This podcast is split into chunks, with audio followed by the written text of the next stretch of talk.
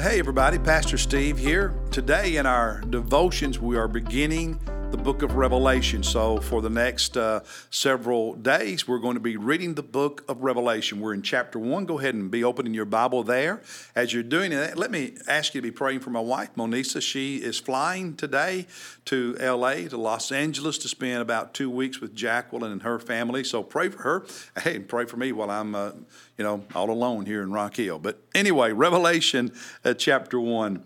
Um, Revelation I find to be a very encouraging book, uh, especially when it's properly read and properly understood. And, and I want to say something as we begin reading through Revelation. Uh, these next uh, several uh, days. If your focus when you read Revelation is primarily on, if you are fixated on trying to understand everything about, quote, the end times, end quote, then you're probably going to miss most of the message of Revelation because that's not the focus, even though most people think it is. There is stuff about the end times. But if that's how you're reading it through that lens, if that's where your focus is, you are not going to get the message of Revelation.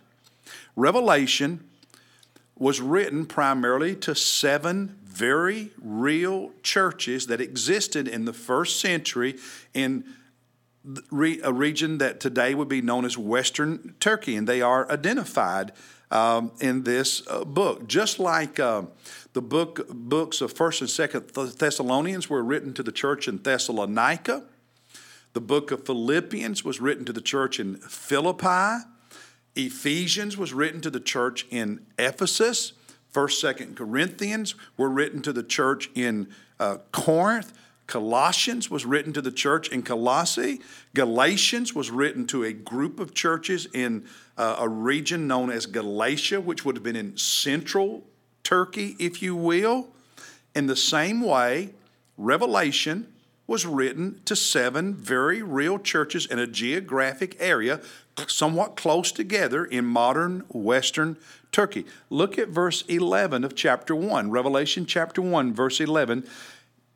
Jesus said to John, who wrote this, He said, Write in a book what you see and send it to the seven churches to Ephesus, Smyrna, Pergamon, Thyatira, Sardis, Philadelphia, and Laodicea.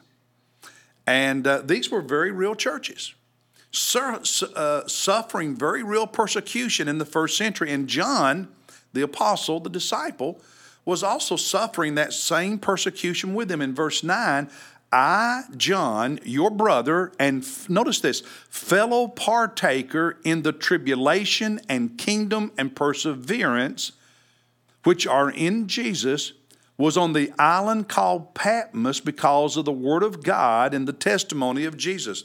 He said, I am participating with you in the same suffering, persecution, and endurance.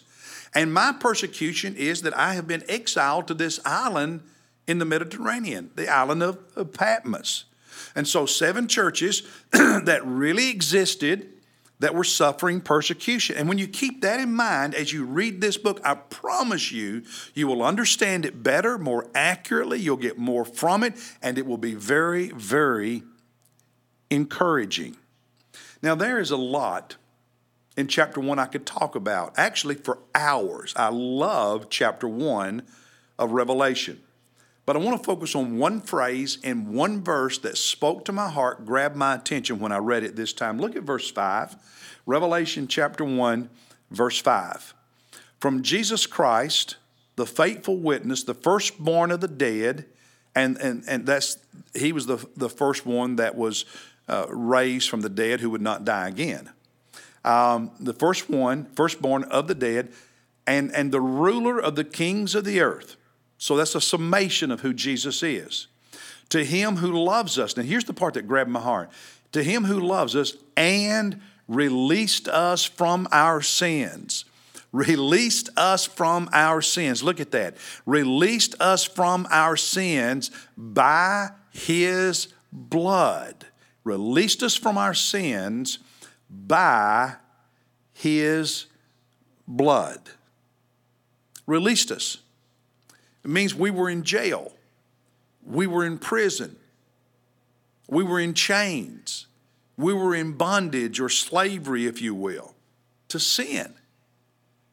Unable to free ourselves, we needed, we needed someone to unlock the prison door, someone to open the jail cell.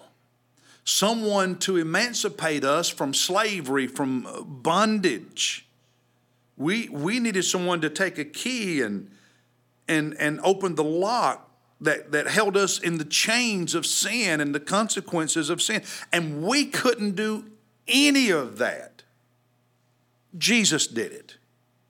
He released us. He, he, he, oh, he unlocked the lock that held us in that chain. He, he opened the jail cell. He opened the prison door. He emancipated us from slavery and bondage to sin. He did that. We could, and He did it by His blood. His blood on the cross, giving His life, dying for us, and in our place. By His blood, like that great hymn, what can wash away my sin? Nothing. Nothing but the blood of Jesus. He released us.